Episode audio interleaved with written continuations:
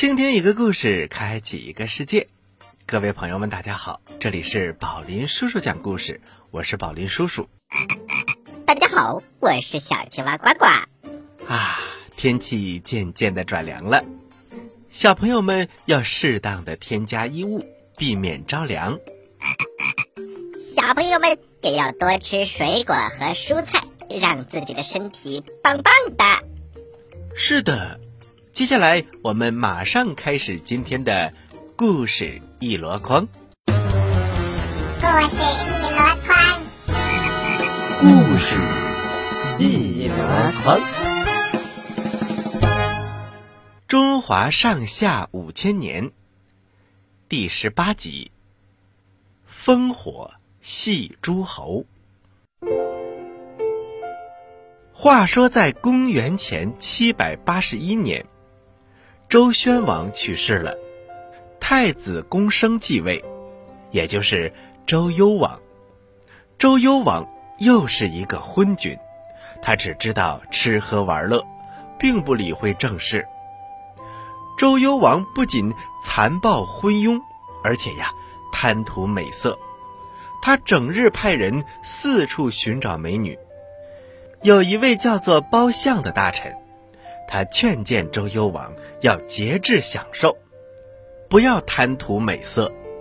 周幽王不仅不听，反而把包相啊判了罪。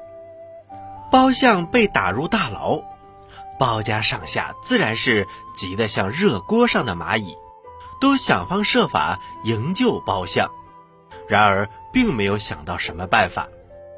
于是有人提出了一个主意：大王这个人。是好色的，我们不如投其所好，送给大王一个美女，大王一高兴，说不定就把老爷给放回来了。包家呀，此时已是山穷水尽，没有什么办法可想了，只能是死马当活马医，果真弄了个大美女回来，然后略加培训之后，就献给了周幽王。周幽王对包家献上来的这位大美女呀，如是珍宝，很是喜欢，于是马上就把包相给放了。而包家献上来的这位美女就是褒姒。就这样，褒姒就来到了周幽王的身边。这里极具讽刺的是，包相因为劝谏周幽王不要好色而坐牢。而又因为献上美色，出狱了。从此以后，这位貌若天仙的褒姒，就和周幽王整天呢在后宫里饮酒作乐，就把朝政抛到了脑后。然而，周幽王虽然宠爱褒姒，但是褒姒性格内向，不喜笑颜。任凭周幽王想尽一切办法讨她欢心，褒姒都笑不出来。有一天呐，周幽王忽然心血来潮，让人在宫廷外面贴了一个告示，写的是：“有谁能逗王妃娘娘笑一次，就赏他一千两黄金。”小朋友们，让人笑一下就得到一千两黄金。如果让宝林叔叔笑一下，也给我一千两黄金，宝林叔叔啊，一天就能得到好几吨黄金。这个告示一发出去之后啊，有一个奸臣叫做国石父，他得到了消息，马上向周幽王献计，用烽火戏诸侯的玩笑来博取褒姒一笑。那么，什么是烽火戏诸侯呢？烽火呀，是古代军情紧急的时候报警的信号。周王朝在骊山上建造有二十多座烽火台，每隔几里便有一座，专门用来防备西戎的进攻。一旦西戎来犯，烽火台上的烽火就会像接力棒一样点燃，一个地点一个地点的传下去。附近的诸侯远远的见到之后。就会发兵来救援。得到了这个好计策之后，第二天，周幽王兴致勃勃，携着爱妃褒姒上了骊山。他们白天呢，在骊山吃喝玩乐，到了晚上，就让士兵把烽火台的烽火给点了起来。附近的诸侯一见黑烟滚滚的烽火狼烟，以为呀西戎兵打了过来，立刻率领部队赶来救援。可是赶到骊山的时候，却不见西戎兵的影子，只听见山上啊丝竹管乐之声，又唱又跳。这时，国师傅从山上下来了，哈哈哈哈哈哈！各位，哈哈，大家辛苦了，这里呃什么事儿都没有，大王和王妃放烟火，呃只不过是呃想开个玩笑，呃你们回去吧。小朋友们，诸侯们带着士兵大老远的跑了过来，却被幽王耍乐了一番，一个个气的呀，肺都要炸了，调转马头就走了。而褒姒呢，他在山上，借着火光，看到诸侯们气愤狼狈的样子，真的笑了一下。周幽王一看，嘿，还真笑了，他不由得心花怒放。马上就赏给了国师傅一千两黄金。周幽王自从宠信褒姒以后，被褒姒迷得颠三倒四，竟然废掉了太子，改立褒姒的儿子为太子。后来呀，西戎兵来犯，幽王下令点起烽火求援，结果各路诸侯对上次的羞辱记忆犹新。这一定是大王又在开玩笑呢！哼，我们才不去呢。再加上周幽王昏庸乱政，连一个救兵也没有派来救援。就这样，西戎兵很快就攻破了周都，而且呀，还把逃到骊山脚下的周幽王和太子伯服都给杀掉了。后来又把美貌的褒姒抢走了。周幽王死之后，申侯、鲁侯和许文公在申国立了原来的太子姬义旧为王，也就是周平王。周平王后来回到了镐京，看到镐京已经被犬戎人破坏的面目全非，只好于公元前七七零年东迁至洛邑。历史上。把周朝定都镐京的时期称为西周，迁到洛邑之后，称为东周。好了，小朋友们，中华上下五千年第十八集我们就讲到这儿了。接下来我们休息一下，一会儿还有更好听的故事讲给你听呢。小朋友们，待会儿见。在遥远的地方，有个奇怪的星球上，住着一只可爱的小青蛙。它个头不大，肚子大，眼睛不小，心眼儿小，嘴巴不甜，爱吃甜，有事儿不叫，没事儿叫。它的名字叫做呱呱。为了学习。讲故事的本领，他不远万万万万万万万万里来到地球。现在他是宝林叔叔的小助手。欢迎收听宝林叔叔讲故事，这里等着你哟。欢迎继续收听宝林叔叔讲故事。欢迎回到宝林叔叔讲故事。接下来给大家送出的叫做《蔬菜王选拔赛》，出版中国少年儿童出版社，作者黄宇。蔬菜王选拔大赛组委会发来了通知：本年度超级蔬菜王选拔大赛即将开始。蔬菜们都沸腾了，大家议论纷纷，嘴上说谁谁谁最有可能当选，可是心里呀，却总是渴望自己能够脱颖而出。小朋友们，你是不是也有这种心理呀？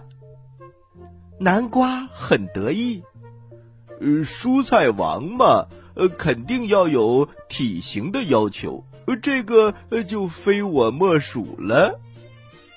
可是小辣椒却坚定地说：“一定是胡萝卜，他多才多艺，会拉小提琴，呃，会唱歌跳舞。”可是茄子力推玉米，呃，玉米是学霸，成绩好，懂发明，呃，还会催眠术呢。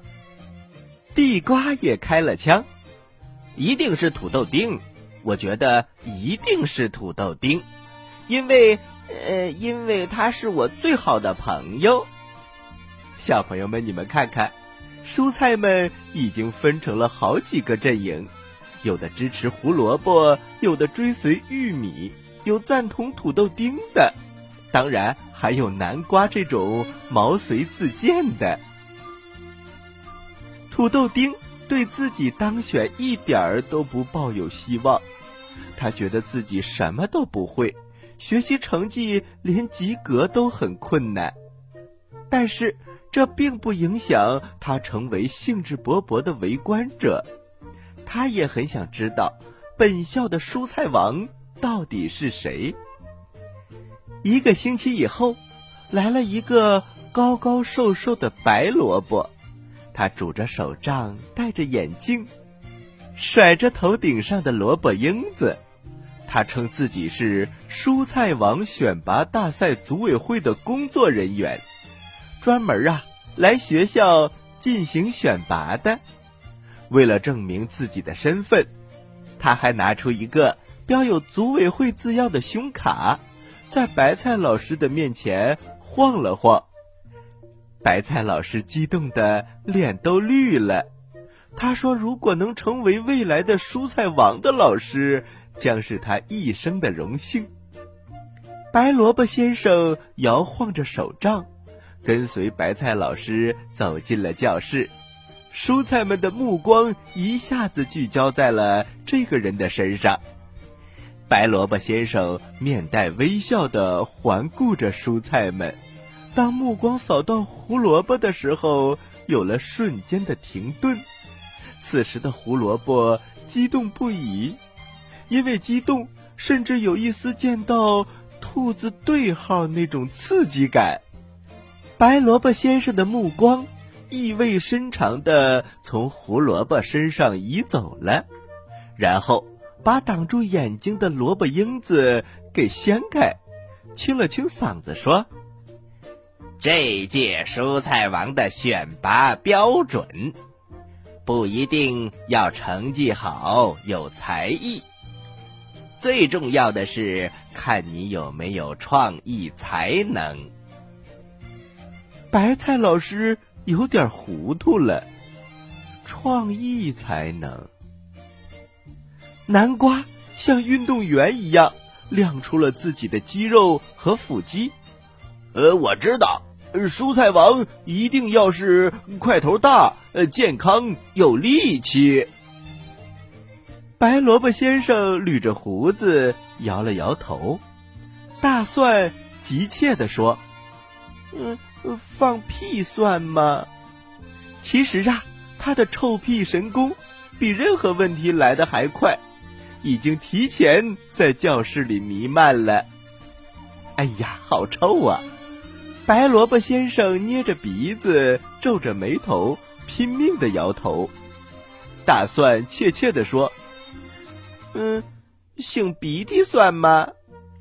哎呀，白菜先生好像生怕蹭到自己的身上，离大蒜远远的。土豆丁觉得非常的好玩，也跟着起哄：“呃，白萝卜先生，呃，土豆滚算不算呢？”白萝卜先生像被电击了一样，对，就是这个，然后全身颤抖着，这就是创意才能。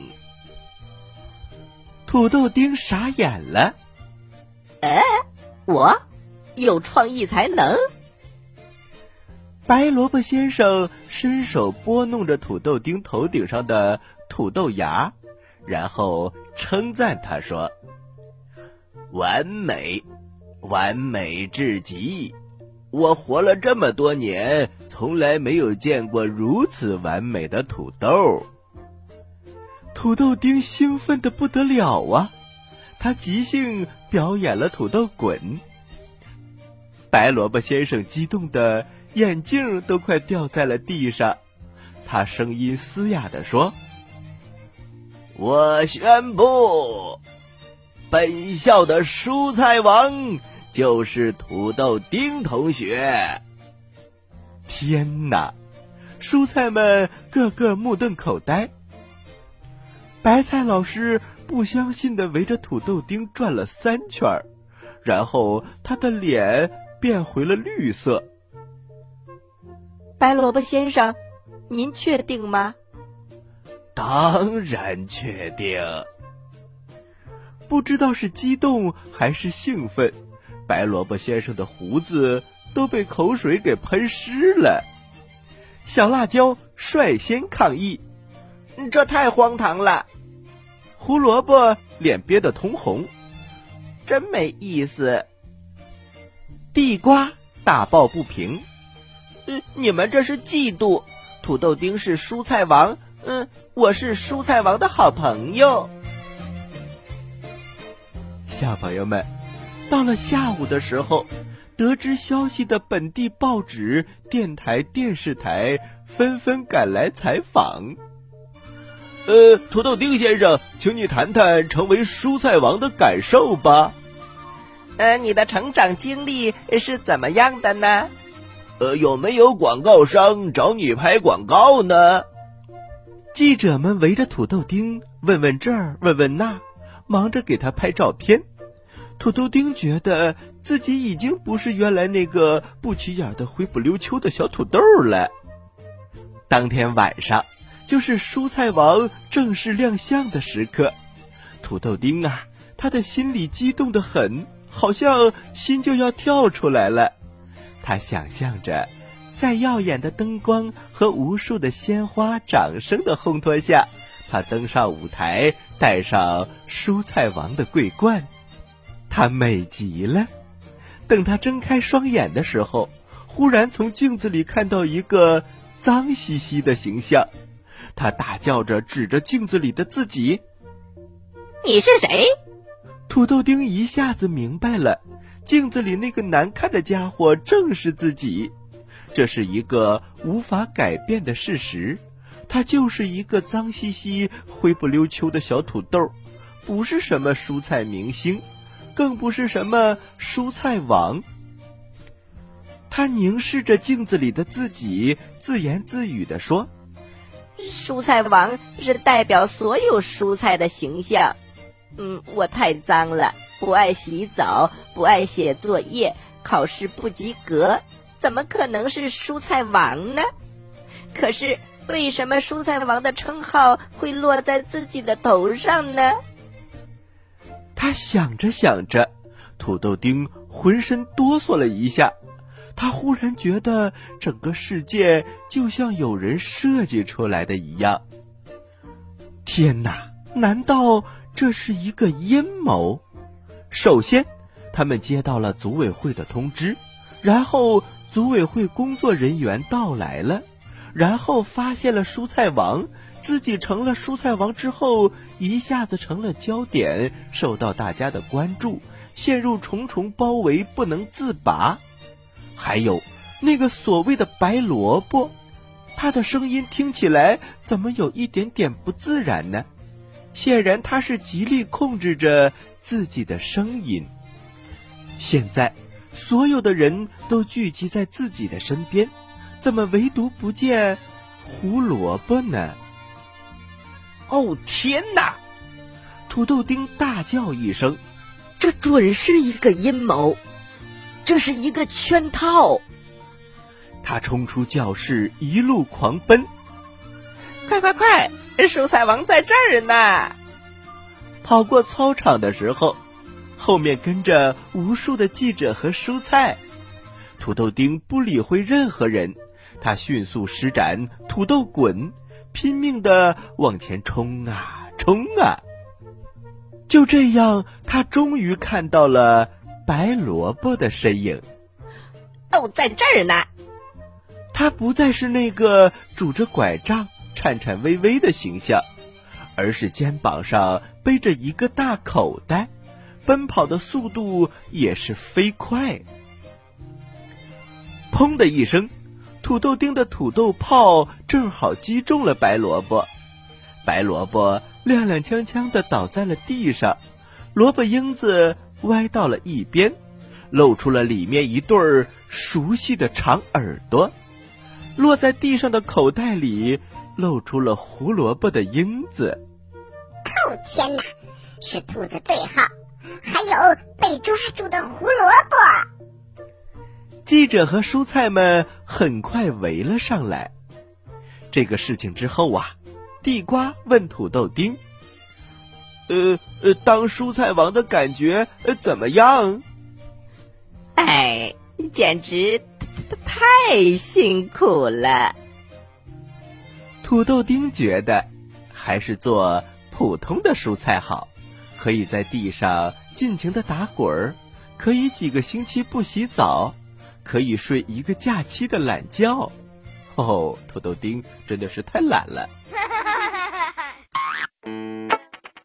喜欢我们的故事，请关注我们的微信公众平台“宝林叔叔讲故事”，故事多多，互动多多，还能赢礼物哦！赶快关注吧，小朋友们，我在这里等着你哦。好啦，故事我们讲完了，接下来是呱呱提问题的时间，请小朋友们做好准备。我来问，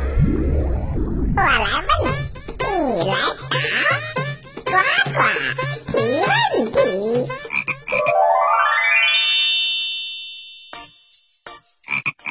小朋友们，今天我们的问题非常简单，在中华上下五千年这个故事当中。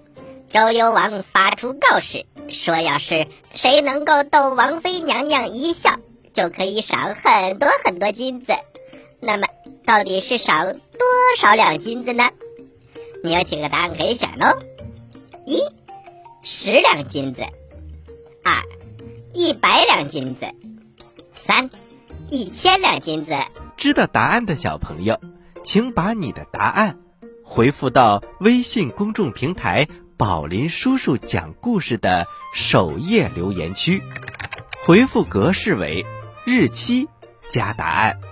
比如，你回答的是六月一号的问题，请回复零六零一加答案。回答正确的小朋友就有机会获得宝林叔叔和小青蛙呱呱为你精心挑选的礼物。我们每个月公布一次获奖名单。请小朋友们一定要关注我们的微信公众平台“宝林叔叔讲故事”，以免错过礼物。好了，今天的节目就到这里了。我是宝林叔叔，我是小青蛙呱呱。欢迎大家收听本台接下来的精彩栏目，咱们下期宝林叔叔讲故事不见不散。小朋友们再见。